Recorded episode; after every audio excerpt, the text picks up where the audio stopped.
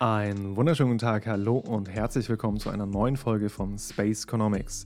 Heute wird es vielfältig und themenreich. Ähm, zusammen mit Professorin Dr. Amelie Bernsen, Tatjana Lopez-Ayala und Professorin Dr. Kerstin Nolte wagen wir einen Blick hinter die Kulissen des Wissenschaftsbetriebes und wenden uns AKs in der Wirtschaftsgeografie zu. AKs, ja, AKs oder dann auch in der Langform Arbeitskreise. Und dabei geht es nicht nur darum, dass wir uns anschauen, was Arbeitskreise sind und WissenschaftlerInnen da so alles machen, sondern wir stellen stellen uns auch den Fragen, warum um alles in der Welt gründen sich andauernd neue Arbeitskreise und warum gibt es sie überhaupt?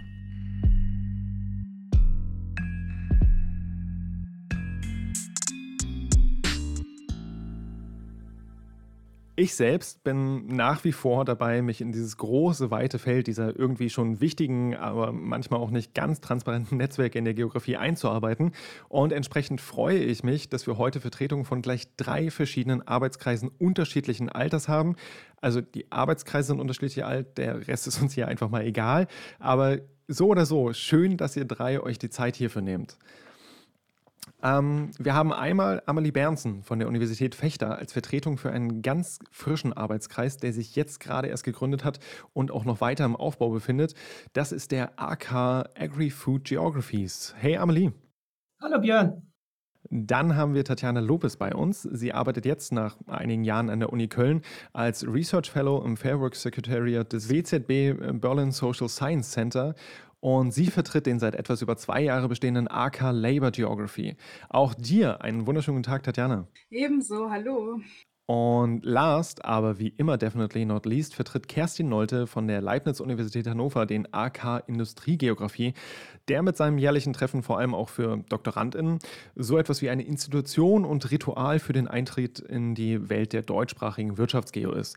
Hey Kerstin. Hey Björn, hallo zusammen. Und ich meine, schon an der Zusammensetzung so dieser drei AKs äh, zeigt sich jetzt schon relativ gut, dass das Themenspektrum wahnsinnig breit sein kann.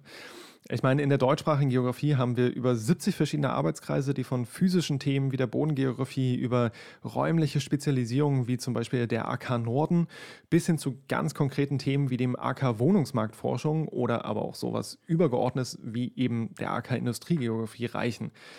Doch bevor wir jetzt irgendwie tief in die einzelnen Themen einsteigen und ne, keine Angst, wir werden jetzt nicht irgendwie allesamt diese gänzlichen AKs besprechen, die zwar alle wichtig sind, aber wo wir euch den Zugang einfach über Mehrblogs verlinken. Ähm, sondern für mich geht es jetzt vor allem am Anfang erstmal darum, so, was ist ein Arbeitskreis eigentlich? Denn als ich jetzt irgendwie angefangen habe, an der Uni zu arbeiten, war mir halt klar, okay, da, da gibt es halt so ein jährliches Treffen und irgendwie soll ich da teilnehmen, weil das ist halt wichtig.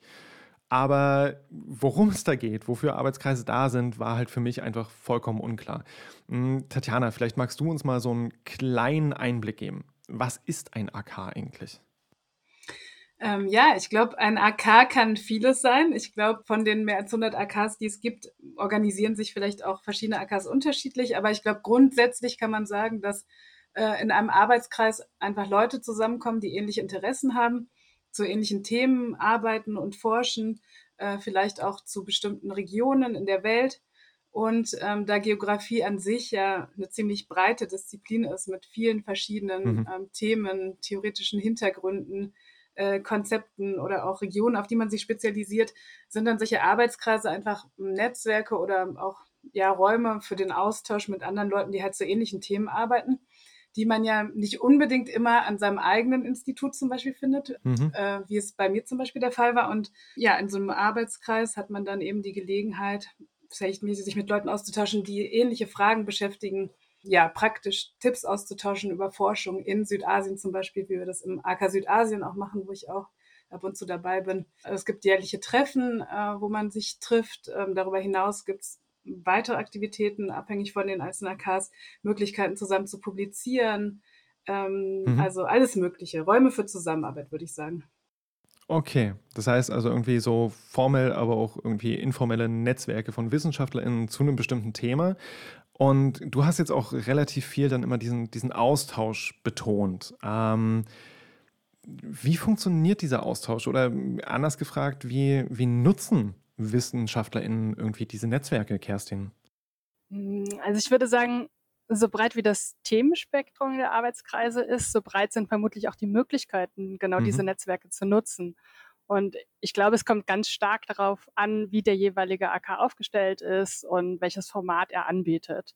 Ähm, deswegen nenne ich jetzt einfach mal so ein paar Möglichkeiten, die mir konkret einfallen, aber das ist bestimmt nicht eine vollständige Liste und ich bitte darum, mhm. dass ihr das dann ergänzt. ähm, ich glaube, das Wichtigste ist, es ist ja schon im, im Wort Netzwerk drinne. Ähm, es geht darum, Teil eines Netzwerkes zu sein, also sich vernetzen mit anderen Wissenschaftlerinnen und, wie Tatjana gerade gesagt hat, auch tatsächlich außerhalb des eigenen, der eigenen Universität, des eigenen Fachbereichs. Mhm. Ähm, genau, das ist ganz wichtig. Ähm, das heißt, es geht darum zu wissen, wer arbeitet in welchem Feld, vielleicht auch in meinem persönlichen, ganz konkret, persönliche Kontakte aufzubauen, sich auszutauschen. Und je nachdem, wie diese Arbeitskreise aufgestellt sind, gibt es da ganz verschiedene Möglichkeiten, aktiv an den Netzwerken teilzunehmen. Also oft gibt es einfach Mailinglisten, wo Informationen geteilt werden zu mhm. Konferenzen, Publikationen oder auch Jobs in dem jeweiligen Feld. Ähm, und ich spreche jetzt für den AK Industriegeografie. Da gibt es ein Jahrestreffen. Das ist, glaube ich, relativ typisch. Und dieses Jahrestreffen ist so das Herzstück des AKs. Das ist absolut mhm. zentral. Ähm, das sind wissenschaftliche Konferenzen, die jedes Jahr ähm, organisiert werden. Beim AK Industriegeografie ist es so, dass jedes Jahr ein anderer Standort ähm, dieses Treffen organisiert. Ähm, und letztes Jahr habe ich das mit äh, einem Kollegen und einer mhm. Kollegin mhm. aus Hannover ähm, zusammen organisiert. Und das bedeutet, dass äh, der Orga-Aufwand so ein bisschen auf verschiedenen Schultern verteilt ist, weil es nicht jedes Jahr an der mhm. gleichen Stelle ist, was, glaube ich, ganz geschickt ist. Und ähm, es ist auch inklusiv, weil es immer jemand anderes macht und dadurch immer neue Blickwinkel mhm. reinkommen. Mhm. Ähm, genau. Und äh, vielleicht zu dem, was so ein Treffen dann ausmacht. Also es geht vor allem darum, dass junge Leute die Möglichkeit haben, ihre Arbeit vorzustellen, ähm, ihre eigene Arbeit sichtbar zu machen und Feedback aus mhm. der Fachcommunity zu erhalten. Ähm, das heißt, es geht so ein bisschen darum, dass man prüft, wie die eigene Arbeit ankommt. Und das ist das mhm. Schöne an einem AK. In der Regel ist es ein wohlwollendes Fachpublikum.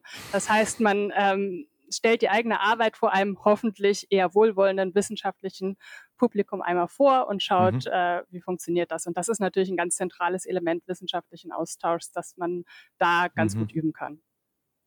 Genau. Absolut. Was ich mich in den letzten Jahren immer wieder gefragt habe, jetzt gerade mhm. im Rahmen von Corona, ist so, wie verändert die zunehmende Digitalisierung eigentlich die Aktivitäten der Arbeitskreise? Und da wir ja ein relativ junger oder jetzt wirklich ja äh, eigentlich ein Baby sind äh, als Arbeitskreis, ähm, habe ich da jetzt natürlich nicht die Erfahrung. Ich sehe es nur in anderen Arbeitskreisen, also dass man digitale Treffen veranstaltet oder auch äh, Treffen verschoben werden oder komplett mhm. abgesagt werden. Mhm. Hm. Das ist vielleicht auch eher eine Frage als eine Anmerkung, sondern ähm, in Richtung Tatjana und, und Kerstin, wie habt ihr das wahrgenommen? Wie hat Corona eure Netzwerkaktivitäten verändert? Ja, vielleicht kann ich da anknüpfen, ähm, denn tatsächlich bei uns ähm, im AK Labor Geography, wir wollen unsere Treffen wirklich als lebendigen Austausch und auch als gemeinsamen Diskussionsprozess, ähm, als Erfahrungsaustausch ähm, mhm. organisieren, der also darüber hinausgeht, sich gegenseitig wissenschaftliche Arbeiten vorzustellen, wobei das auch ein, ein wichtiger Teil ist. Aber wir wollen auch, zum Beispiel auf dem letzten Treffen hatten wir einen zweistündigen Slot, wo wir unsere eigenen Arbeitsgeografien diskutiert haben und vor mhm. allem jetzt auch vor dem Hintergrund von Ich bin Hanna und den Kampagnen um ähm, ja unsichere, ähm, prekarisierte Arbeit irgendwie im wissenschaftlichen Mittelbau mit befristeten Verträgen, oftmals halben Stellen, obwohl man eine ganze Stelle im Endeffekt arbeitet. Ja, und auch die Frage, wie geht man damit um? Was sind Zukunftsperspektiven überhaupt aktuell in der mhm. Wissenschaft? Mhm. Und ähm, gerade für solche Formate fand ich es schon ähm, herausfordernd, das online zum Beispiel zu organisieren aber im Endeffekt haben wir es getan und es hat auch ganz gut geklappt, ähm, mhm. indem wir einfach viel Zeit eingeplant haben für Breakout-Rooms, für kleinere Gruppendiskussionen, ähm, viel Zeit eingeplant haben am Anfang für eine ausführliche Vorstellungsrunde, dass jeder weiß, wer ist im Raum, wer macht was. Ja, und wir haben dann auch ein, eine Art, ähm, so einen offenen Raum, Open Space, so einen Slot, äh, Zeitslot eingeplant, wo Leute sich dann auch nochmal individuell untereinander in Gruppen vernetzen konnten ähm, wenn Sie mhm. zum Beispiel denken, Sie wollen an bestimmten Themen arbeiten, weil ich meine, das ist so ein wichtiger Punkt ja auch von diesen Arbeitskreistreffen, dass man Leute auch auf ein bisschen auf einer persönlichen Ebene kennenlernt und merkt, man versteht sich gut und hat vielleicht Lust, mal an was ja. zusammen zu arbeiten. Und das ist natürlich beim Bier äh, in der Kneipe abends äh, viel einfacher oder in den Kaffeepausen mhm. äh, bei so informellen Gesprächen, als ähm, wenn man in einem Zoom-Raum ist. Ja, und von daher denke ich, das ist schon eine große Herausforderung, aber ähm, nicht unmöglich. Äh, ich fand es jetzt so mhm. schlecht hat es nicht geklappt. Und was vielleicht ein Vorteil noch ist, oder was ganz positiv war bei uns, dass eben es natürlich auch ein Stück weit noch ähm, inklusiver das Ganze macht, weil ähm, einige Leute, die jetzt von weiter weg vielleicht nicht hätten anreisen können, ähm, aus, äh, weil sie keine Finanzierung haben, weil sie die Zeit nicht haben, weil sie Sorgeverpflichtungen haben, ähm, zum Beispiel, die konnten dann trotzdem sich online dazuschalten und an diesen Prozessen teilhaben. Von daher äh, glaube ich, hat das auch Vorteile, aber gleichzeitig, ähm, ja, ist es eine, eine Balance, die man finden muss, zwischen den, mhm. ähm, ja, diese Vor- und Nachteile abzuwiegen. Das heißt also auch nochmal eine Lanze gebrochen für so diese, also Conference Dinners zum Beispiel, also für den, für den ja, persönlichen Austausch. Es, es, geht halt nicht nur um das Fachliche. So, es geht halt auch darum, irgendwie andere Personen kennen, also wirklich kennenzulernen. Und da ist natürlich so das Persönliche immer schöner, aber gleichzeitig halt auch hybride Formate haben halt auch absolut ihre Vorteile, haben ähm, auch die, die Chance einfach für, für alle Teilnehmenden dann den Kreis quasi nochmal zu erweitern.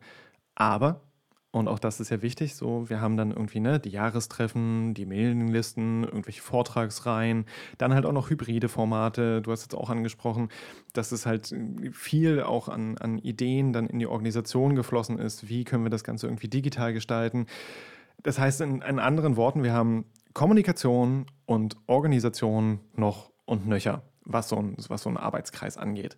Und da ist halt auch logisch so, das passiert halt nicht einfach so. Das muss alles aktiv organisiert werden. Und ihr beide, also Amelie und Tatjana, seid ja auch Teil der SprecherInnen-Teams eurer jeweiligen AKs. Ähm, der AK Industriegeo, Du hast es schon angesprochen, Kerstin wechselt halt dann immer, ähm, hat jetzt kein, keine feste Verankerung, ähm, aber da kommen wir vielleicht auch später nochmal drauf.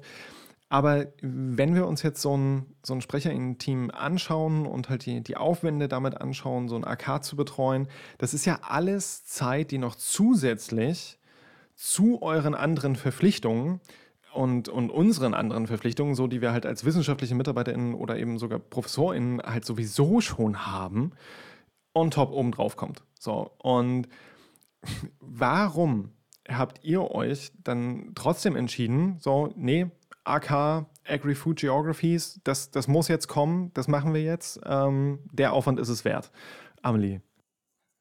Ich würde sagen, ähm, das Kernargument für mich war die Begeisterung an der Sache und an dem Thema. Mhm. Und mir macht es einfach Spaß, mich mit diesen komplexen Fragestellungen auseinanderzusetzen. Ähm, nee, aber ganz unabhängig davon, äh, ich hole jetzt mal ein bisschen weiter aus. In den deutschsprachigen Wissenschaften hat man seit einigen Jahren so einen regelrechten Nahrungsboom, wenn man so will. Und diesen kann man natürlich auch sehr gut verankern in dem Kontext so einer zunehmenden Bedeutung von Nachhaltigkeitsdebatten, von Transformationsthemen mhm. in der Forschung.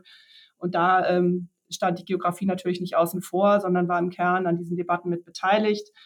Ähm, gerade auch in diesen verschiedensten Subdisziplinen der Geografie, gar nicht mal nur die Wirtschaftsgeografie, definitiv nicht. Also mhm. wir verstehen uns mhm. auch ganz explizit als interdisziplinärer Arbeitskreis. Mhm nicht nur als äh, geografischer Arbeitskreis und erst recht nicht speziell nur als wirtschaftsgeografischer Arbeitskreis.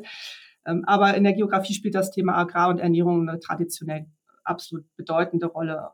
Ähm, und in jüngerer Zeit, ich sage jetzt mal so seit sechs, sieben, acht Jahren, hat es ähm, in, den Deutsch, in der deutschsprachigen Community vermehrt Initiativen gegeben, die dieses Themenfeld im deutschsprachigen Raum noch stärker versuchen zu etablieren. Ich denke da an ähm, einschlägige Sammelbänder oder Bücher, mhm. wie zum Beispiel von Ulrich Ehrmann und Kollegen von 2018. Dann gab es ein Buch von der Doris Schmid von 2018. Und dann gab es zwei Workshops, eins in Bayreuth 2015, das äh, nannte sich Raum ist Nahrung, also ist mit Doppel-S mhm. oder mit einem S. Und dann ein Folgeworkshop, den ähm, die Kolleginnen und Kollegen in Köln äh, organisiert haben. Da war ich damals noch mit dabei Also da gab es so wirklich so punktuell Initiativen, aber auch wirklich schon mhm. Publikationen, mhm. aber so wirklich richtig äh, organisiert waren diese Kolleginnen und Kollegen nicht. Mhm. Es gab Anstöße für diese intensivierte kritische Auseinandersetzungen mit diesen Forschungsfeldern. Im englischsprachigen Raum fasst man das dann unter Agro, Food Studies oder Food Studies, Food Geographies, Geographies mhm. of Food. Äh, aber wie, wie bringt man das so wirklich organisiert in den deutschsprachigen Raum? Und das äh, war so ein bisschen auch das Kernziel, nämlich, ähm, dass wir der Sache, also diesem Themenfeld innerhalb der deutschsprachigen Geografie, mehr Aufmerksamkeit verschaffen wollten, das Team wirklich in, in den Fokus zu bringen nochmal mhm.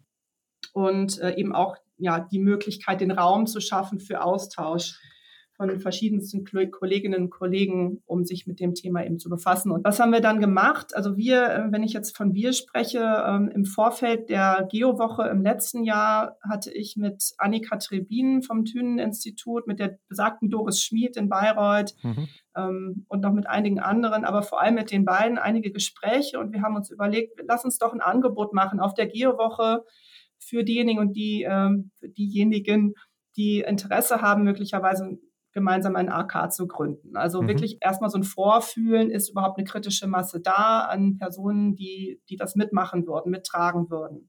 Denn so ein AK lebt ja nur von den Mitgliedern. Also wir drei alleine ist ja. es. Äh, ist auch gar nicht so vorgesehen in den Richtlinien der DGFG. Es müssen mindestens sieben sein, die sich regelmäßig mhm. austauschen. Ähm, genau, dann hatten wir dann sehr angeregte Diskussion auf dem Geo, in der Geowoche und dann folgte noch ein weiterer digitaler Austausch und dann gab es jetzt, wie gesagt, diese Gründungstagung ähm, letzte Woche, Donnerstag, Freitag. Wir haben jetzt ein mhm. offizielles Sprecherteam, äh, Sprecherinnen-Team, muss ich sagen. Es sind wirklich tatsächlich fünf Frauen. da hat sich kein Mann beschwert. Ähm, und ich freue mich jetzt sehr auf die weiteren ähm, Diskussionen. Wir hatten mhm. eine sehr gute Rücklauf, ähm, wir hatten einen sehr guten Rücklauf, was die Anmeldungen angeht. Über 50 Personen haben sich angemeldet. Wir hatten ein Hybridformat. Wow.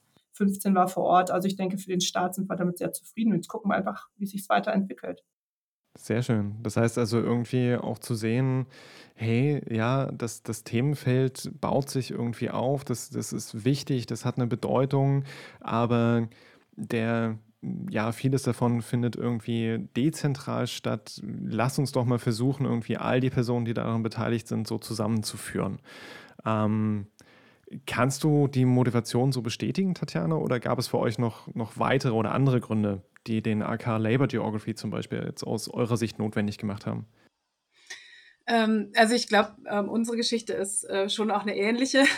Ähm, mhm. Also ähm, bei uns war es auch so, dass, ähm, also ich bin jetzt seit ähm, sechseinhalb Jahren ungefähr in der Wissenschaft und hatte eben vorher eine Stelle an der Uni Köln in der Wirtschafts- und Sozialgeografie als wissenschaftliche Mitarbeiterin und äh, war da eben an diesem Wirtschafts- und Sozialgeografischen Institut und ähm, hatte ganz tolle Kolleginnen, ähm, war aber an meinem Institut die einzige, die zu dem Zeitpunkt ähm, irgendwie Themen rund um Arbeit und Gewerkschaften und mhm. Organisierung von Arbeiterinnen und eben auch aus einer etwas ähm, kapitalismuskritischen, ja, ähm, vielleicht marxistisch fundierten Perspektive eben äh, wissenschaftliche mhm. Analysen gemacht hat.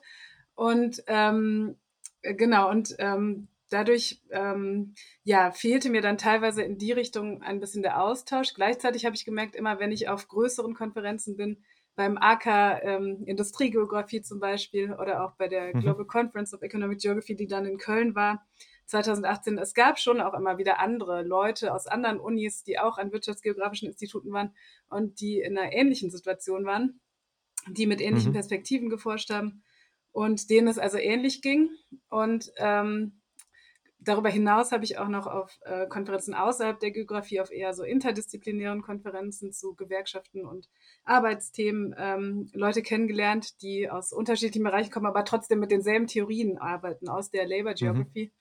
Und so ähm, haben wir dann gedacht, ähm, es wäre ja gut, all diese Leute mal zusammenzubringen, die sonst mühsam immer auf den mhm. Konferenzen Ausschau halten, hm, wer macht hier noch was zu Labour, wenn wir einfach äh, einen Raum, ein Netzwerk schaffen, ähm, wo wir all diese Leute zusammenbringen und wo man dann eben, ähm, ja, sich ganz speziell auch zu solchen theoretischen Fragen austauschen kann.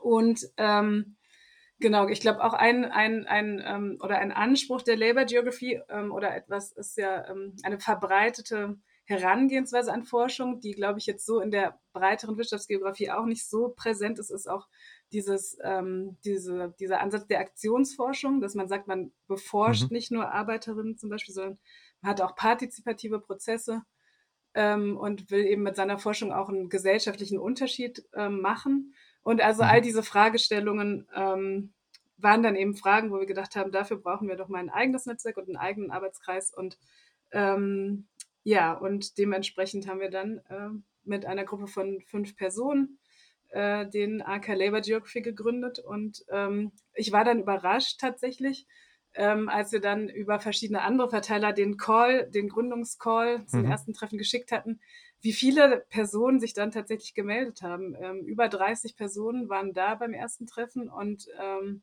ja, es war einfach total schön. Viele, die eben auch einfach an anderen Unis, an geografischen Instituten mhm. arbeiten, die ich aber so noch nicht zufälligerweise, glücklicherweise auf einer Konferenz getroffen hatte. Und mhm. ähm, ja, seitdem gibt es den AK und er wächst auch stetig, ähm, was uns alle natürlich sehr freut. Und ähm, es war, ich muss dazu sagen, es war viel Arbeit. Ich habe äh, nicht umsonst sechseinhalb Jahre für meine Dissertation gebraucht, äh, weil ich eben zum Beispiel da auch sehr aktiv war. Also das darf man schon mhm. nicht unterschätzen. Ähm, aber ja. es hat sich, es hat sich gelohnt. Also ich bin, ich bin so froh, dass ich ähm, also mit meinen mhm. genialen Kolleginnen zusammen aus dem AK natürlich die Arbeit investiert habe und jetzt ähm, weil es mir zum Beispiel auch eine, eine, Perspektive gegeben hat oder die Motivation gegeben hat, warum mache ich diese Dissertation und warum mhm. will ich auch weitermachen in der Wissenschaft. Äh, ist ja nicht so einfach mit befristeten Verträgen, das Thema hatten wir ja schon, aber warum will ich diesen mhm. Weg weitergehen? Und da, dazu hat dieser AK mhm. und diese Treffen und der Austausch ganz viel zu beigetragen, weil es eben auch einfach Spaß macht und ähm, bereichernd ist, sich auszutauschen und dazu zu lernen von anderen. Das heißt also, Arbeitskreise nehmen halt nicht nur ganz, ganz viel Arbeitszeit, so dass man dann für, für die eigene Dis zum Beispiel Ewigkeiten gefühlt braucht, sondern sie geben halt auch ganz, ganz viel. Also ähm, nicht nur tatsächlich im Hinblick auf Forschungsthemen, sondern natürlich auch diese, diese Leidenschaft für bestimmte Themen halt auch weiter zu fördern, indem ich halt in einen Austausch treten kann mit anderen Menschen, die halt genauso begeistert sind von den Themen, die ich halt dann vielleicht, und das ähm, hattet ihr ja auch angesprochen, so in meiner Arbeitsgruppe zum Beispiel auch nicht unbedingt finde. Und ja, da dann auch zu schauen, wie kann man irgendwie einmal thematisch dann am, am Puls der Zeit natürlich auch bleiben, so was gibt es irgendwie Neues, gleichzeitig aber auch die Möglichkeiten für gemeinsame Publikationen und halt eine wissenschaftliche, ein wissenschaftliches Zuhause äh, für die eigene Arbeit. Wenn ich allerdings jetzt irgendwie an meine Anfangszeit zurückdenke, und ich bin zwar jetzt auch noch kein Urgestein an der Uni, aber nach dreieinhalb Jahren habe ich dann zumindest ein bisschen was dazugelernt. Ähm, aber wenn ich jedenfalls so zurückdenke, habe ich mich halt auch immer gefragt, so, okay, ähm, das sind jetzt irgendwie all die Menschen, die halt super viel Ahnung von einem Thema haben und dann bin da ich. So, mich hat dann irgendwie auch so ganz schnell dieses, dieses Gefühl beschlichen, so, okay, das ist jetzt ein Netzwerk für, für einen Austausch und das ist ein Austauschforum und ich kann halt eigentlich mich nicht austauschen, weil wenn ich gefragt werde, und womit beschäftigst du dich? äh, eigentlich noch nicht wirklich, ich weiß noch nicht, was ich machen will, äh, war dann halt so die Standardantwort. So. Und vor allem dann halt, ne, bei Leuten, die halt schon länger dabei sind, ist dann halt so, ja gut, okay, dann bist du halt ganz am Anfang. Ähm, ja, äh, willst du auch noch ein Käffchen? So, und dann ist halt irgendwie dieses Gefühl da, ich, ja, also wirklich viel kann ich halt irgendwie nicht, nicht beitragen und an diesem Austausch beidseitig ähm, auch teilnehmen.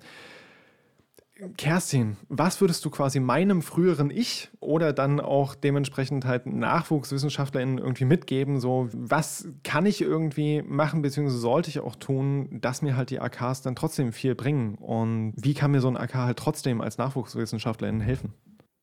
Hm, das ist eine sehr, sehr gute Frage. Und tatsächlich äh, habe ich mir überlegt, wie ich sie beantworten möchte im Vorhinein und wollte von meinem früheren Ich sprechen. und äh, würde das jetzt einfach tun, wenn ich darf. Und zwar würde ich ja, auch nochmal so ein gerne.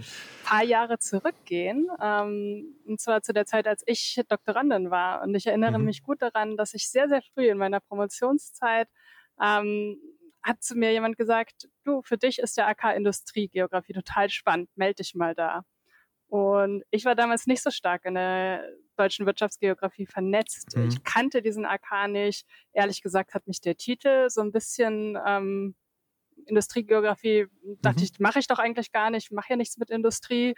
Ähm, gut, und ich kannte damals niemanden und habe genau wie du es eben beschrieben hast, nicht so recht gewusst, was mein Beitrag ist. Und ich habe diese Chance einfach nicht genutzt. Ich habe mich nie gemeldet. Mhm. Mhm. Und ja, ich äh, habe den AK jetzt erst äh, deutlich später kennenlernen dürfen. Ähm, und mit meinem Wissen heute würde ich aber meinem jüngeren Ich auf jeden Fall einen kleinen Schubs verpassen wollen. Ähm, mhm. Denn ich glaube, gerade für jüngere Wissenschaftlerinnen ist das eine ganz tolle Möglichkeit, sich ein Netzwerk aufzubauen. Mhm. Ähm, und ich glaube, du hast gerade vom Austauschforum gesprochen ähm, und ich finde, das ist ein schöner Begriff. Ähm, ich glaube, es ist so ein bisschen ein Austauschforum, eine Brücke auch zwischen den Generationen weil man hat mhm. während dieser Treffen die Möglichkeit, die eigene Generation, sag ich mal, kennenzulernen. Also die Leute, die genau in dieser Situation sind, die vielleicht auch ja. irgendwie denken, was mache ich eigentlich hier und die ersten äh, Vortragserfahrungen sammeln oder vielleicht auch einfach erstmal mhm. nur zuhören wollen. Und mit den ja. Leuten kommt man natürlich ins Gespräch auf Augenhöhe und kann sich vernetzen und hat dann auch so ein bisschen so ein Support-Netzwerk auf Augenhöhe. Und gleichzeitig ist es aber natürlich so, dass man auch mit den etwas etablierteren, älteren Wissenschaftlerinnen zwangsweise ins Gespräch kommt. Mhm. Und das ist toll so. Ähm, und beides ist wichtig. Also es ist wichtig, mhm. dieses Support-Netzwerk in der eigenen Generation zu haben und in der etwas älteren Generation in der jeweiligen Community, in der man sich dann bewegt. Und ähm, genau sowas kann ein Arbeitskreis sehr, sehr gut leisten. Mhm. Ähm, und um jetzt auf deine eigentliche Frage zurückzukommen, was hilft? Ähm, wie, mhm was sollte man machen? Ähm, ich glaube, es hilft, teilzunehmen und aktiv mitzumachen. Und mit mhm. aktiv meine ich gar nicht nur Vorträge zu halten, sondern hingehen und auch nur mhm. zuhören und lernen. Das ist vollkommen okay und dafür sind die Arbeitskreise offen und keiner wird sich wundern, wenn da ein junger Doktorand in den ersten Monaten sitzt und zuhört, weil genau darum mhm. geht es eigentlich. Mhm. Ähm, das heißt, mein Tipp an mein jüngeres Ich und an alle, die vielleicht ähnliche Scheu haben wie ich damals, überwindet die Scheu, geht hin und macht einfach mit. Äh, keiner wird euch mhm. auffressen. Mhm. Sehr schön, sehr schön. Könnt ihr, könnt ihr was ergänzen, äh, Amelie oder Tatjana? Ja, ähm, ich sag mal so, für mich war der AK Industriegeografie der Einstieg in meine wissenschaftliche Karriere und ich bin sehr dankbar mhm. dafür, dass mich damals meine ähm, Professorin, das war Martina Fuchs, die ja Tatjana mhm. auch kennen wird, die, bei ihr habe ich als Hilfskraft gearbeitet und wir haben zusammen den AK Industriegeografie ausgerichtet. Mhm. Sie hat mich mitgenommen. Und da sind die Netzwerke dann zustande gekommen. Also mhm. da habe ich tatsächlich diejenigen wichtigen Menschen kennengelernt, äh, die dann meine Laufbahn mitgestaltet haben, ganz maßgeblich. Und das war vielleicht so ein bisschen ein Vorteil, dass ich dann mit musste, ja. Mhm. Aber es war auch ein Türöffner, äh, ganz mhm. definitiv. Von daher, ähm, ich kann das nur unterstützen, was, was Kerstin gesagt hat. Neugier hilft, hingehen hilft, keine Angst vor Hierarchien hilft. Ne? Mhm. Irgend, alle haben irgendwann mal klein angefangen. Ähm, ja ich kann das eigentlich auch nur für unser erstes Treffen jetzt bestätigen. Äh, wir sind offen für interessierte Wissenschaftlerinnen aller Statusgruppen. Wir hatten Masterstudierende bei unserem Treffen, wir hatten DoktorandInnen, wir hatten mhm. Postdocs, wir hatten ProfessorInnen, ähm, digital auch Praktika sogar dabei. Wir hatten ganz explizit einen hohen, ja, einen hohen Stellenwert auch dieser ausgeschlossenen Atmosphäre, wo du das gegen diese gegenseitige Inspiration, dieses voneinander lernen, mhm. jenseits von Status oder Hierarchien, das steht dann im Vordergrund, das ist wichtig. Mhm. Und dann, ja, wir hatten, wie, wie Kerstin auch schon sagte, wir hatten im Vortragsprogramm ähm, relativ ausgereifte Vorträge. Wir hatten aber auch Projektskizzen von Promovierenden, die relativ früh ähm, oder mhm. relativ am Anfang standen ihrer Arbeiten. Und das war alles wunderbar. Es gab konstruktive Diskussionen, es gab Anregungen, es gab aber auch diesen informellen Austausch. Und ich glaube, äh, das ist dann auch ein wesentlicher Bestandteil. Ne? Dieses, mhm. Diese Offenheit, diese Inspiration, dieses Geben und Nehmen, unabhängig davon, welche Statusgruppe man jetzt angehört. Ja, vielleicht noch ähm, eine Ergänzung. Also ich glaube, das ist auch der Vorteil von den AKs gegenüber größeren Konferenzen, ähm, wo dann vielleicht mehrere hundert oder sogar tausend Leute sind. Diese AKs, das sind ja wirklich ähm, also kleine Gruppen, da sind mh, hm, wahrscheinlich so um die 30 mhm. Leute vielleicht auch nur 20. Und ähm, ich glaube gerade, und es heißt ja auch Arbeitskreis, man arbeitet gemeinsam an etwas, man stellt Projekte im Arbeitsstatus mhm. vor.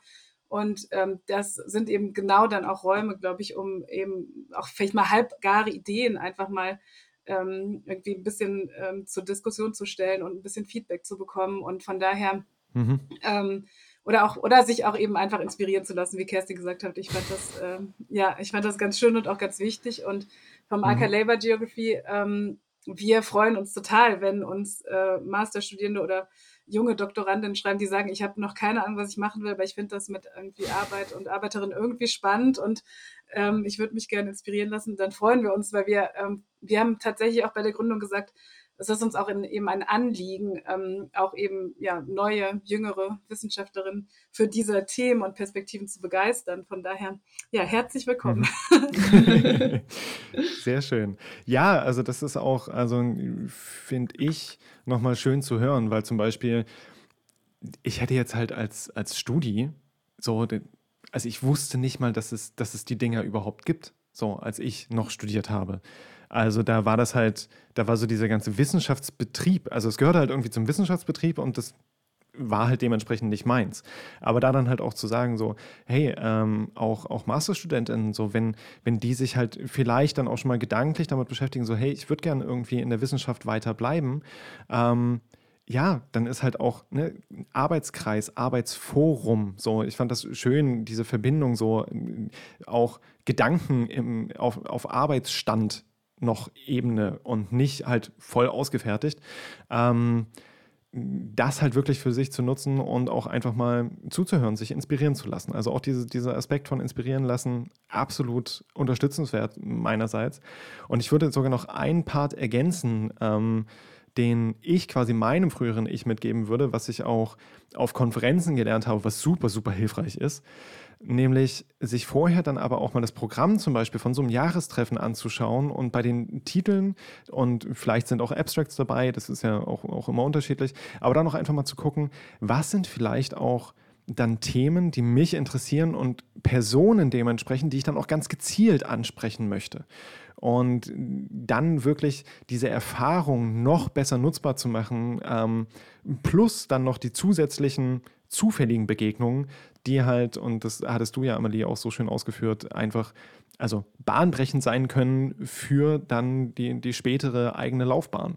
So, ähm, von daher ist es dann auch eigentlich egal, ob ich halt langjährig jetzt im Wissenschaftsbetrieb bin oder irgendwie gerade frisch ähm, dabei bin, mich mit dem Wissenschaftsbetrieb zu beschäftigen. Ähm, es kann halt wahnsinnig hilfreich sein, sich bei einem AK oder auch zwei oder drei oder vier einfach aktiv zu beteiligen. Und aktiv nicht unbedingt im Sinne von, ich trage jetzt was vor, sondern ich bin einfach aktiv dabei und nehme aktiv teil. Ähm, aber wenn ich das jetzt irgendwie alles will, also all die Vorteile nutzen möchte, ähm, wie werde ich überhaupt Teil von so einem, so einem Arbeitskreis, Amelie? Also ich spreche jetzt für einen Arbeitskreis, den es seit drei Tagen gibt. Also wir haben aktuell noch keine formalisierte Aufnahme, also im mhm. Sinne, dass man einen Antrag stellt auf Mitgliedschaft, ein Formular ausfüllt oder ein Website-Formular durchklickt und dann offiziell durch das Sprecherteam aufgenommen werden muss. Das haben wir im Moment nicht. Mhm. Was wir im Moment haben, ähm, das tatsächlich auch schon seit ein paar Monaten, wir haben einen E-Mail-Verteiler, das wurde ja als eine Aktivität auch schon mhm. genannt vorhin.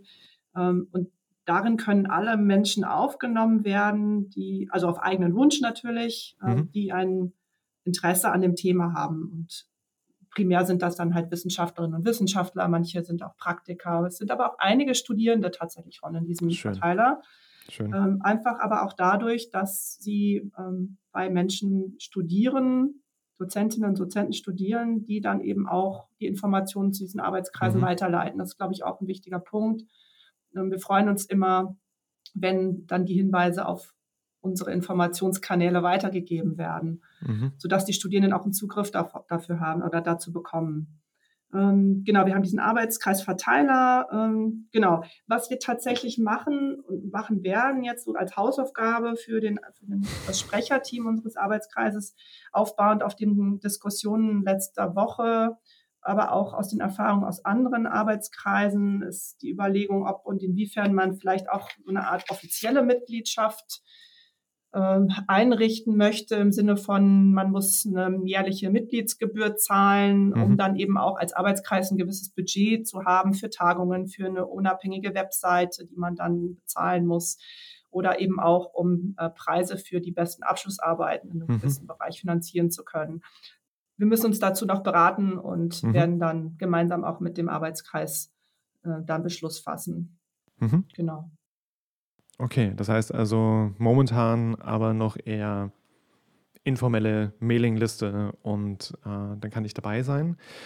Das heißt ja aber auch, es äh, gibt auch andere Arbeitskreise, also die, die entsprechend anders organisiert sind. Also wo ich dann halt tatsächlich, ne, du sprachst jetzt das Formular an auf der Homepage, das, das entsprechend ausfülle, um dann im nächsten Schritt vielleicht auch Teilnahmegebühren zu zahlen und dann so aber auch dafür sorge, also diese Teilnahmegebühren sind ja auch nicht einfach so, ja, hey, hey jetzt können wir uns an allen, die sich für das Thema interessieren, bereichern, ähm, sondern die Mitgliedergebühren sind ja tatsächlich dafür da, dann halt dafür eingesetzt zu werden, dass halt die Öffentlichkeitsarbeit funktioniert, dass halt dann auch mal ein Venue gemietet werden kann, wenn es zum Beispiel um eine größere Tagung geht oder oder oder. Das heißt also, auch das fließt ja quasi wieder instant dann an mich als Mitglied entsprechend zurück und ich habe auch sehr, sehr viel davon. Gleichzeitig bei so informellen ähm, Zugehörigkeiten, wo oder ab wann würdet ihr sagen, so ja, ich bin ich bin Teil dieses Arbeitskreises oder ich verstehe mich so als Teil dieses Arbeitskreises, weil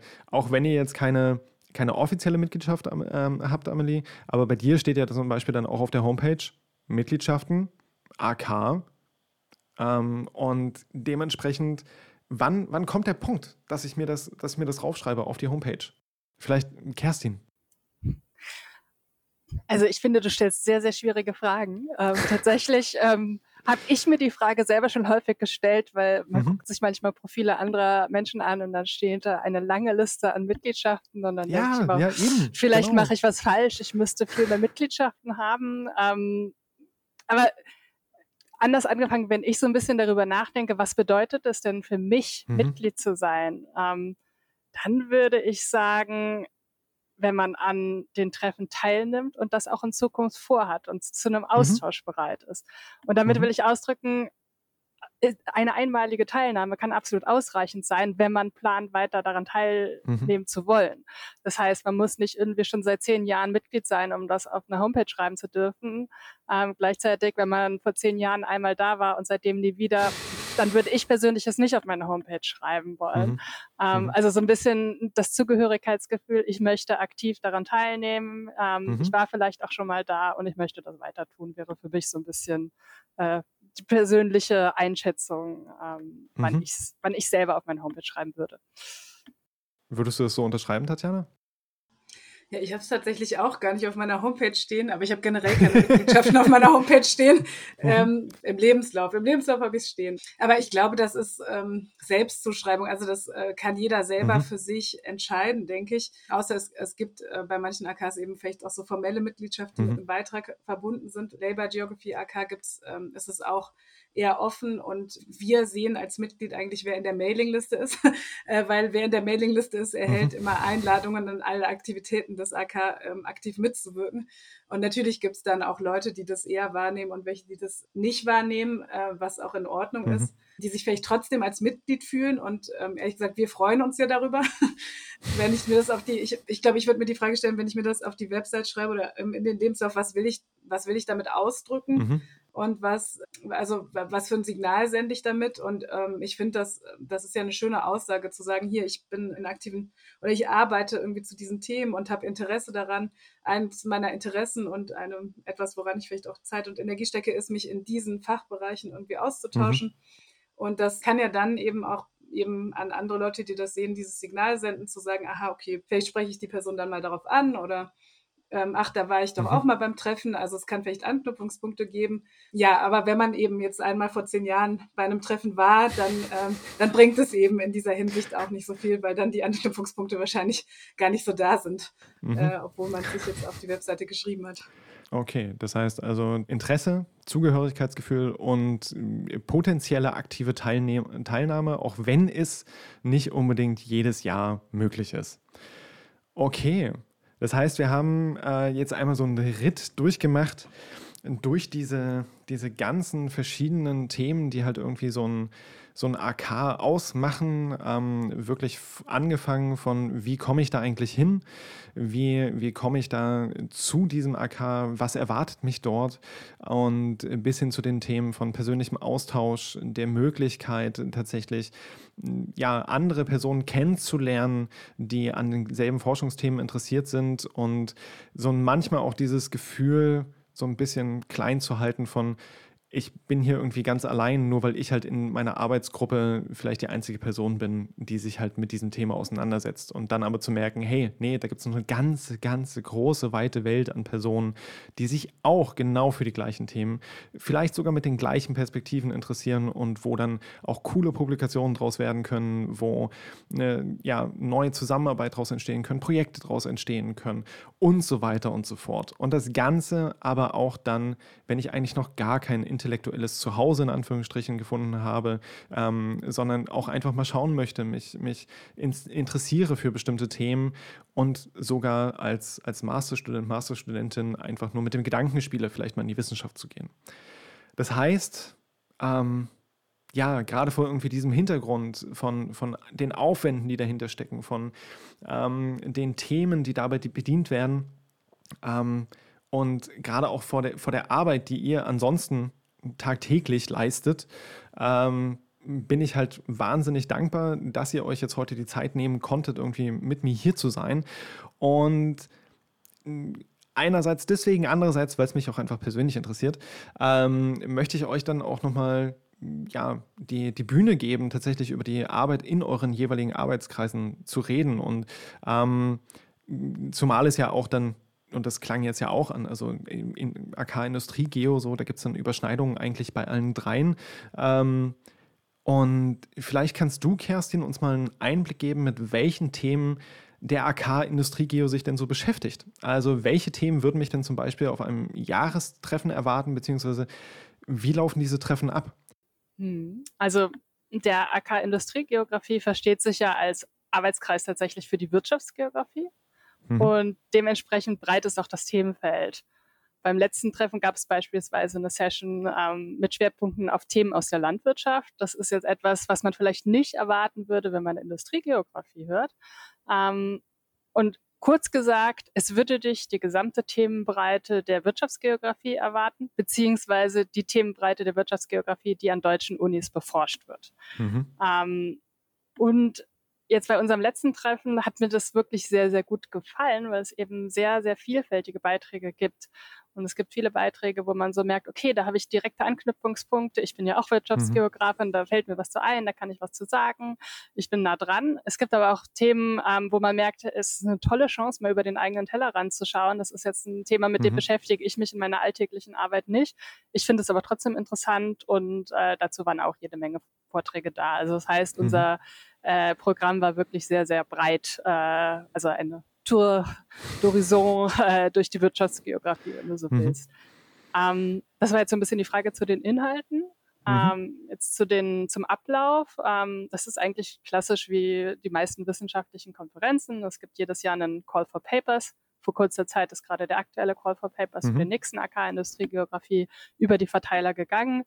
Ähm, und dann wird aus den Beiträgen ein Programm zusammengestellt, äh, wo die Beiträge so ein bisschen thematisch gebündelt werden zu einzelnen Sessions, ähm, wo man halt schaut, okay, hier geht es um Landwirtschaft oder hier geht es mhm. vielleicht um Themen aus Deutschland oder äh, um Innovationsforschung, dass man da so ein bisschen die mhm. Sessions mhm. zusammenpackt. Ähm, und wir arbeiten, das ist relativ, also finde ich schön, also wir arbeiten in der Regel im AK Industriegeografie nicht mit parallelen Sessions. Das heißt, ähm, man hat die Möglichkeit, wirklich an mhm. jeder Session teilzunehmen und oft auf deutlich größeren Konferenzen wird es so gemacht, dass dann fünf Sessions parallel stattfinden. Ja. Dadurch entsteht ja. so eine gewisse Konkurrenz auch, dass man dann irgendwie eher zu dem großen, wichtigen Professor geht oder also Mhm, eine. Vielzahl an Gründen und das machen wir halt nicht. Das heißt, man kann wirklich jeder Session auch zuhören, jedem Vortrag hören. Ähm, und in den Session gibt es dann jeweils einen Moderator, der die Session eröffnet, äh, Fragen mhm. so ein bisschen äh, organisiert ähm, und die Diskussion führt. Das heißt, es ist eigentlich eine klassische Konferenz mit Vorträgen und Diskussionen und das Diskutieren ist wichtig. Also es soll nicht nur mhm. Vortrag mhm. und dann drei mhm. Minuten, sondern es soll tatsächlich auch so ein bisschen Feedback an die Referenten und Diskussion mhm. zu diesen Themen äh, geben. Ähm, vielleicht nochmal ganz kurz, wir hatten eben schon mal kurz über Corona gesprochen. Ähm, also viel des Netzwerkens passiert mhm. ja tatsächlich eigentlich während der Kaffeepausen und in den Abendstunden. Yep. Ähm, und Zum es war Beispiel jetzt beim Kegeln. Mhm. Zum Beispiel beim Kegeln, genau. ähm, und es war jetzt letztes Jahr so ein bisschen schade. Da hatten wir eigentlich gedacht, wir könnten das wieder in Präsenz mhm. machen und haben dann Corona-bedingt äh, doch wieder auf ein Online-Format setzen können. Und natürlich ist das schade. Ähm, natürlich äh, haben wir eben schon kurz darüber gesprochen, hat es auch viele Vorteile. Also wir hatten letztes Jahr wirklich viele Studierende, die teilnehmen konnten, was mhm. jetzt irgendwie bei so einem kleinen Treffen irgendwo in der hessischen Provinz ähm, mhm. nicht so nicht so leicht ist. Ähm, nichtsdestotrotz hoffen wir natürlich, dass wir auch bald wieder in Präsenz tagen können mhm. und eben diese informellen Austauschmöglichkeiten, die in ja, Face-to-Face-Kontakten doch ein bisschen einfacher sind auf der Kegelbahn, ähm, dass die wieder möglich sind, um auch eben diese informellen Austauschformate zu bieten. Mhm. Genau. Das heißt also auch gerade gerade da dann beim AK Industriegeo jetzt wirklich halt so ein breites Spektrum und dann aber auch wirklich dieser, dieser Austausch auch mit den ReferentInnen. Also wirklich zu sagen, so, hey, das ist ein, das ist ein Forum, da kann ich auch ja, Arbeitsstände vorstellen, die noch nicht vollständig ausgereift sind, wo ich halt aber einfach mal vielleicht auch explizite Fragen habe und die dann auch mitbringe und halt sage so, hey, hier an der und der Stelle weiß ich gerade nicht unbedingt weiter. Ich habe mir das jetzt aber so und so vorgestellt, wie ich dabei vorgehen will und dann halt einfach das gesammelte Wissen der, der Community auch einfach nutzen zu können. Ähm, oder einfach dann als äh, Student, Studentin sich einfach mal einen Überblick zu äh, verschaffen, was, was erwartet mich eigentlich, wenn ich in die Wirtschaftsgeografie in Deutschland einsteige. Ähm, für euch, Amelie, liegt ja jetzt das erste Jahrestreffen gerade erst frisch Ende April hinter euch. Ähm, die Einladung dazu kam ja aber bereits über den Wirtschaftsgeografie-Verteiler. Und ähm, ja, dann auch unabhängig von AKs gibt es Mailinglisten und Verteilerlisten, äh, auf die man sich setzen lassen kann. Und da geht dann ja auch immer, ne, hatten wir schon drüber gesprochen, das Neueste zu Konferenzen, Sammelbänden oder irgendwelchen anderen Calls for Papers ähm, drüber. Aber zurück zu dir, Amelie. Ähm, womit beschäftigt ihr euch beim AK Agri-Food Geographies? Ja, ich meine, der Bereich Agri-Food Studies oder Agri-Food Geographies ist ein wahnsinnig breites Thema und ich denke, das ist gerade für Geografinnen und Geografen ein ganz tolles Spielfeld, weil man da auch aus verschiedensten geografischen Perspektiven einen Beitrag leisten kann, aus verschiedensten mhm. normativen Perspektiven, aus verschiedensten wissenschaftstheoretischen Perspektiven. Ähm, wirklich dieses ganz komplexe System zu beforschen, zu mhm. analysieren, mhm. Lösungen zu entwickeln. Wir hatten tatsächlich auf unserem Treffen äh, letzte Woche dann auch das Thema, was sind unsere Ziele, was sind unsere Aktivitäten und mhm. für welche Inhalte stehen wir. Die nächste Aufgabe, die wir uns ja jetzt äh, auch äh, setzen, ist die Entwicklung einer Website, wo dann genau solche mhm. Dinge ja auch präsentiert werden sollen. Und die meisten Arbeitskreise präsentieren sich und ihre Inhalte und Ziele ja auch sehr schön auf ihren Webseiten. Wir haben jetzt noch keine endgültige Formulierung. Das ist tatsächlich äh, eine relativ spannende Sache, sich zu überlegen, was, was genau, mhm. ja, was genau, wofür mhm. stehen wir ganz allgemein, aber vielleicht dann auch im spezifischeren. Und das ist jetzt äh, die Aufgabe des Sprecherteams, da eine, eine schöne Formulierung, eine inklusive Formulierung ähm, zu entwickeln und die dann nochmal mhm. abzustimmen innerhalb des Arbeitskreises. Aber ganz grundsätzlich geht es inhaltlich darum, diese verschiedenen Aspekte und Herausforderungen von lokalen, regionalen, globalen Agrar- und Ernährungssystemen aus diesen verschiedenen wissenschaftlichen äh, Perspektiven, aber auch kritisch zu beleuchten und ähm, zu analysieren. Mhm. Ich gebe jetzt einfach mal ein paar Beispiele ohne Anspruch auf allumfassende Darstellung äh, aus dem letzten Treffen oder auch aus dem Spektrum der Vorträge, die wir letzte mhm. Woche hatten. Fragen zu, welche Rolle spielt Landwirtschaft in einem Raum, ähm, zur Produktion von Nahrung und darüber hinaus. Mhm. Was kann unter nachhaltiger Landwirtschaft verstanden werden? Welche Konsequenzen haben Abhängigkeit von fossilen Rohstoffen und geopolitische Ereignisse für Ernährungssicherheit? Mhm. Was heißt Food Justice? Wie sind regionale und globale Wertschöpfungsketten organisiert und warum? Wie ändern sich Konsumpräferenzen für Nahrungsmittel? Mhm. Warum werden so viele Lebensmittel weggeschmissen? Was kann man dagegen tun? Also wirklich ein großes Spektrum an Themen und ähm, es kann auch sein, dass nächstes Jahr ganz andere Themen auf den Tisch kommen. Und da sind wir einfach sehr gespannt, wie sich das mhm. entwickelt und welche Schwerpunkte sich vielleicht auch ein Stück weit rauskristallisieren. Wir hatten jetzt letzten Freitag vier Vorträge zum Bereich Regionalität zum Beispiel. Das mhm. schien da ähm, an der Stelle sehr wichtig zu sein im Moment in der Debatte. Mhm. Ja, äh, wer sind wir? Also welche Zielgruppe, welche Ziele, Aktivitäten? Ich hatte das ja anfangs schon gesagt. Wir sind vor allem Geografinnen aktuell, begrüßen aber ganz ausdrücklich Personen auch aus anderen Disziplinen. Und es geht über diese Jahrestreffen natürlich auch, wie gesagt, um diesen Auf- und Ausbau von einem Netzwerk an Personen, ähm, primär aber nicht exklusiv aus Einrichtungen im deutschsprachigen Raum, die dann eben in einen Austausch kommen, kritische Debatten führen können. Möglicherweise führt das dann zu gemeinsamen Forschungsprojekten und ähnliches. Mhm. Und wie gesagt, es sind aber wirklich auch Studierende willkommen. Ähm, und einen ganz anderen Aspekt, über den wir jetzt auch, glaube ich, noch gar nicht gesprochen hab, haben im Kontext von Inklusivität dieser Arbeitskreise, ist die Frage der Sprache. Mhm. Deutsch oder Englisch. Ne? Mhm. Ähm, viel mehr Sprachen werden dann oft nicht diskutiert. Aber öffnet man oder haben wir ein Vortragsprogramm auf Englisch? Haben wir Vortragsprogramm auf Deutsch und Englisch oder nur mhm. auf Deutsch? Mhm.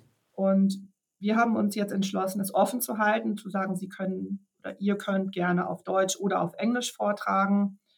Ähm, dann aber auch ähm, die Erkenntnis, dass tatsächlich auch Teilnehmende dabei waren, die kein Deutsch verstehen.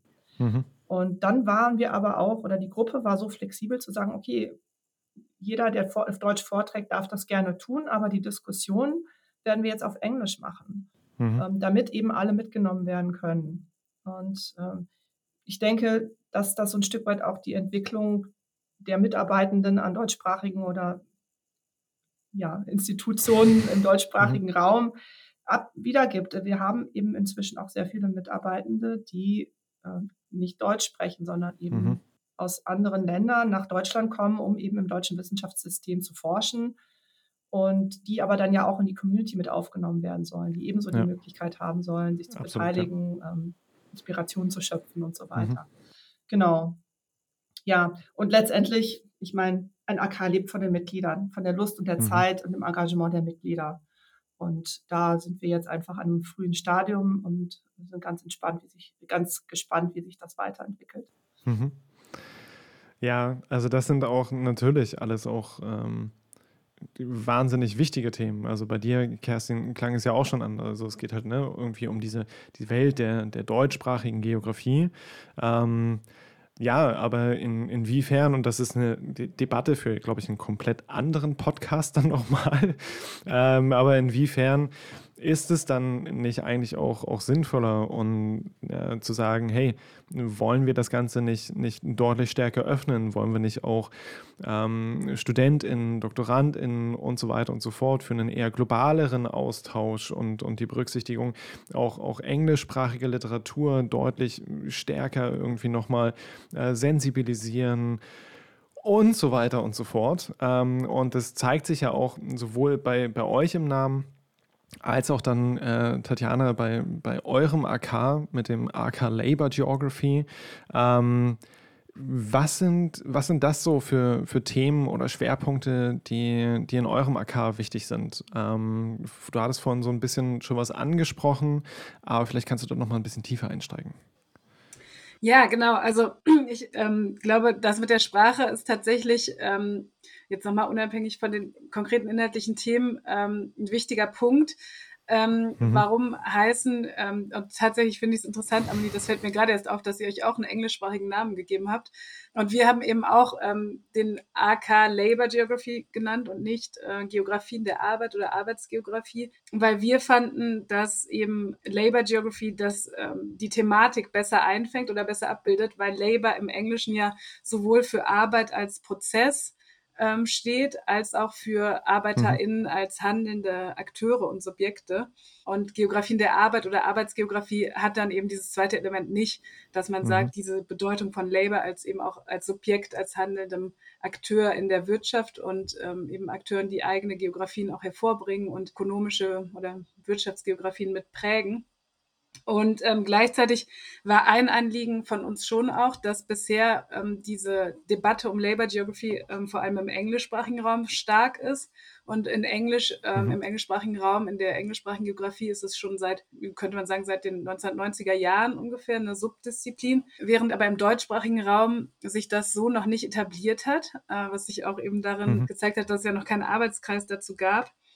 Und ähm, dementsprechend ist auch immer noch ein Ziel von uns eben, ja, das auch im deutschsprachigen Raum als eigene Subdisziplin zu etablieren und ähm, eben einerseits Debatten aus dem englischsprachigen Raum vielleicht in die deutschsprachige Geografie zu bringen, aber gleichzeitig auch anzuknüpfen an andere deutschsprachige Traditionen, die wir haben. Wir haben ja in Deutschland auch in anderen Fachrichtungen viel, ähm, eine lange Tradition von zum Beispiel kritischer Gewerkschaftsforschung, die ähm, eben mhm. wir denken, die dann wiederum auch die englischsprachigen Debatten bereichern kann. Das heißt, wir sehen das schon eben als einen Austausch zwischen dieser englischsprachigen Tradition und der deutschsprachigen und haben dann eben beschlossen, dass wir aber den Titel auf Englisch machen und in unserem Arbeitskreis zweisprachig arbeiten wollen und mhm. werden, mhm.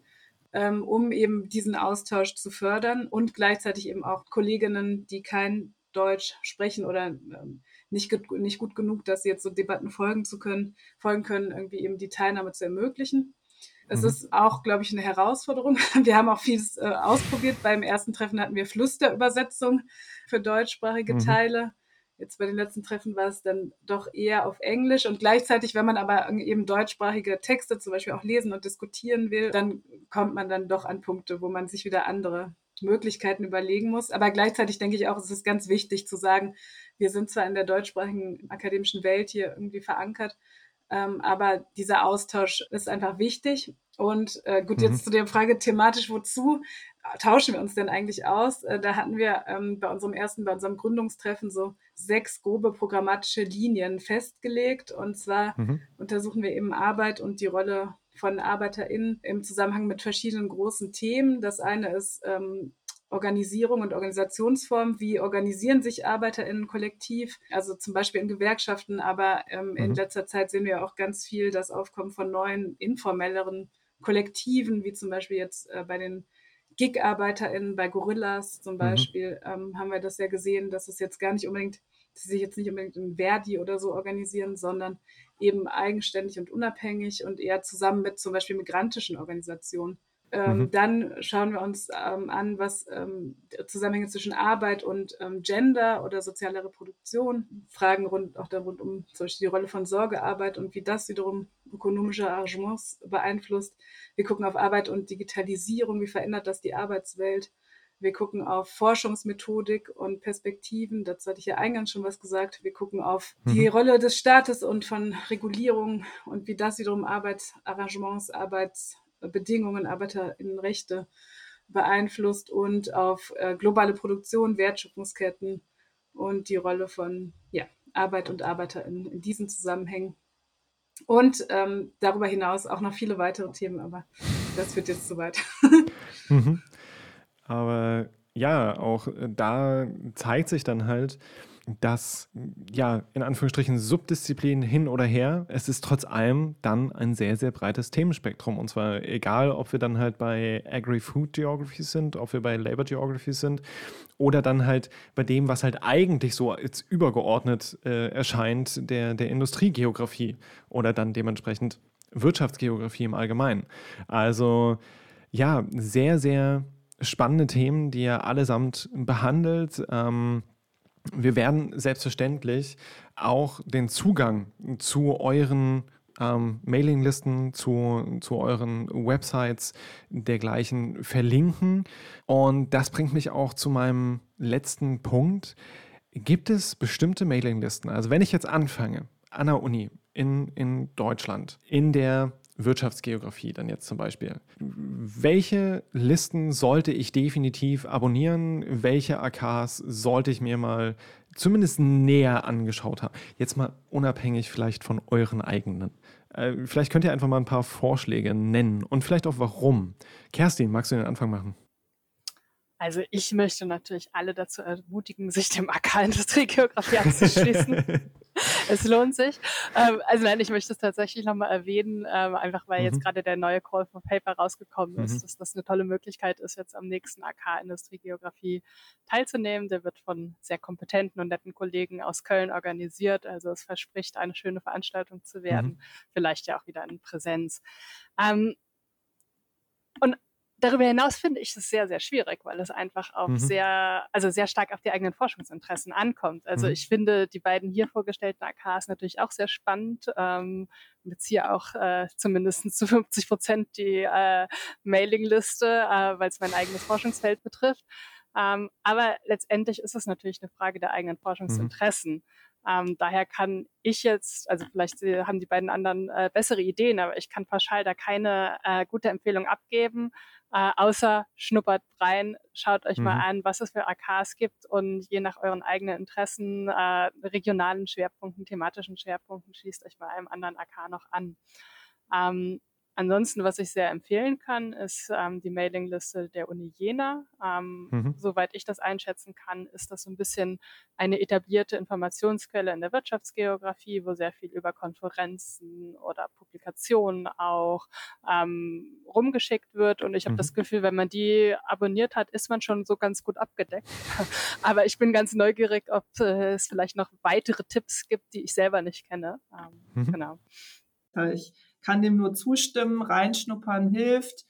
Es gibt auf den Seiten der DGFG, also auf, den Seiten der Deutschen Gesellschaft für Geografie, eine sehr umfangreiche mhm. Liste der gesammelten Arbeitskreise. Die werden sicherlich hier auch gleich noch verlinkt werden. Mhm. Und da einfach mal ja, durchscrollen und gucken, was spricht mich an, ähm, was könnte mich interessieren, dann mal draufklicken. Die meisten haben äh, eine ganz gut gepflegte Webseite mhm. und sich da mal inspirieren lassen. Ähm, ja, die Mailingliste, würde ich auch sagen, ist äh, für den deutschsprachigen Raum in der Wirtschaftsgeografie inzwischen eine sehr, sehr gute äh, Lösung. Und es gibt natürlich auch noch internationale Mailinglisten in der Wirtschaftsgeografie. Mhm. Da ist eine sehr prominente äh, für den englischsprachigen Raum, ähm, eine, die sich JISC Mail mhm. nennt also Economic Geography äh, über Diskmail, die haben eine ganze Reihe an Verteilern, aber auch eben eine für Wirtschaftsgeografie, das läuft über ähm, das Vereinigte Königreich, ähm, können wir gerne auch dann ja unten verlinken. Mhm. Und ansonsten war so ein, ähm, ein AK, der auch im Kern wirtschaftsgeografisch ist, glaube ich, der AK Handelsgeografie. Mhm. Und äh, klar mit einem etwas ja, engeren Spektrum an Themen, als das vielleicht der AK Industriegeografie ist. Aber ich denke, das wäre auch noch ein Tipp, den ich geben könnte. Und ansonsten, ähm, genau, diese AKs mit den regionalen Schwerpunkten sind, glaube ich, auch eine ganz schöne Sache. Ähm, mhm. Gerade weil es da auch um den gleichen Raum aus verschiedenen Perspektiven geht. Ich denke, das, ja. das hat mir auf jeden Fall auch immer sehr, sehr viel gebracht. Mhm. Sehr schön, vielen Dank. Tatjana, Ergänzung. Ähm, ja, vieles wurde ja schon gesagt. Ich ähm, würde eine ja, ähnliche ja. Strategie empfehlen, ähm, sich einfach mal auf der DGFG-Webseite die ganzen AKs anzuschauen. Ähm, und auch gerade die, ähm, wer jetzt vielleicht auch außerhalb von Deutschland forscht, ähm, in bestimmten, vielleicht in Lateinamerika, in Asien, wie auch immer. ich selbst habe ja für meine Dissertation unter anderem in Indien und Bangladesch geforscht und fand, mhm. bin deswegen auch ähm, immer, wenn ich es einrichten konnte, zu den AK Südasien-Treffen gegangen und habe da auch ganz tolle Tipps bekommen von Kolleginnen. Ähm, ich weiß noch zum Beispiel, ähm, habe ich ähm, händeringend nach irgendwie einer, einer ja, lokalen Fachzeitschrift gesucht, die mir mhm. irgendwie kritische Analysen zu aktuellen politischen Entwicklungen in Indien liefern kann und habe dann da von einem Kollegen äh, Political, Economical, äh, Political and Economic Weekly empfohlen bekommen, äh, mhm. was also äh, was einfach super hilfreich war und wo kriegt man sonst solche Tipps? Ähm, ja, und äh, für Leute, die sich ähm, vielleicht auch mit so kritischen ähm, Theorien ähm, und Perspektiven beschäftigen, ähm, in der Wirtschaftsgeografie, ähm, ja, das ist natürlich der AK Labor Geography, eine gute Adresse. Und äh, aber auch ähm, der AK kritische Geografie mhm. oder der AK feministische Geografie, die machen auch ganz äh, spannende, tolle Sachen, haben tolle Konferenzen jedes Jahr und auch aktive, sehr aktive Mailinglisten, wo auch ähm, ja, viele Call for Papers und auch ähm, Informationen zu sonstigen Workshops etc. rumkommen ähm, und wo auch ähm, ja einige Mitglieder aus unserem AK sehr aktiv sind. Die kann ich also auch nur mhm. wärmstens empfehlen. Das heißt, auch hier ähnlich wie bei den AKs zu sagen, so es gibt so ein paar übergeordnete Themen, ähm, wo ich mich vielleicht auch dann aufgrund dann auch von bestimmten Perspektiven schon mal vorsortieren kann und anschließen kann, aber per se kommt es halt auch tatsächlich darauf an, wofür interessiere ich mich. Und das kann ich tatsächlich auch nur allen da draußen mitgeben. Ähm, ich hoffe, ihr habt mitbekommen, dass AKs nicht diese ja, intellektuellen Elfenbeintürme sind, in äh, die, die zurückgezogen agieren und wo kein, kein Rankommen möglich ist, außer ich bekomme eine persönliche Einladung, sondern die AKs sind offen, die AKs freuen sich über neue Personen, die interessiert sind an denselben Forschungsfeldern. Und äh, das Anschließen an so einen AK kann wahnsinnig viele Vorteile mitbringen, gerade am Anfang einer, einer wissenschaftlichen Karriere, aber natürlich auch darüber hinaus, weil da die einfach auch die Möglichkeit besteht, dann gemeinsame Publikationen anzugehen, Personen kennenzulernen, die in demselben Themenfeld forschen. Und von daher nutzt die Netzwerke. Und in dem Sinne, vielen, vielen Dank euch dreien für die ganzen Einblicke. Ähm, es hat mir sehr, sehr viel Spaß gemacht. Und ja, dann bleibt mir eigentlich nichts anderes zu sagen als ähm, euch da draußen. Schaut auch auf Instagram oder Twitter unter Video-Jena vorbei, ähm, wo wir auch dann über sämtliche neuen Folgen informieren und schaut auf mehrblogs.uni-jena.de vorbei, wo ihr dann die Folge mit sämtlichen Verlinkungen, alles, was wir heute irgendwie besprochen haben, was sich verlinken lässt, wird verlinkt werden. Und dann könnt ihr euch da selber mal durchklicken und euch selber ein Bild machen. Und ansonsten Kerstin, Tatjana, Amelie, vielen, vielen Dank. Und dann wünsche ich euch noch einen wundervollen Tag. Ahoi und bis zum nächsten Mal. Ciao, ciao. Tschüss. Tschüss. Tschüss.